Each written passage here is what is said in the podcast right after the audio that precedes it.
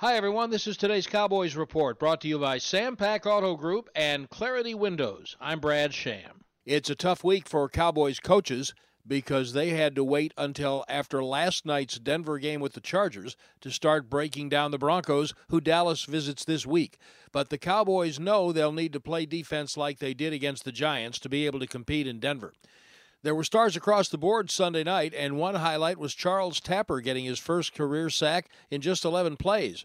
Maybe it's because he didn't have to rush against Tyron Smith. Going through training camp, going against Tyron every day, your confidence can get pretty low. I mean, I don't feel like I want to. I don't think I want a one-on-one against Tyron this year. So it's like to finally get one, and didn't get one throughout preseason. It was like, man, I really feel like I can play the game of football, and it's like, man, I got that confidence. Like I can really do this again. Orlando Scandrick had surgery on a broken bone in his hand last night. How he heals will determine his availability this week. Rookie Jourdan Lewis is expected to be ready to play his first game. That's today's Cowboys Report. I'm Brad Sham.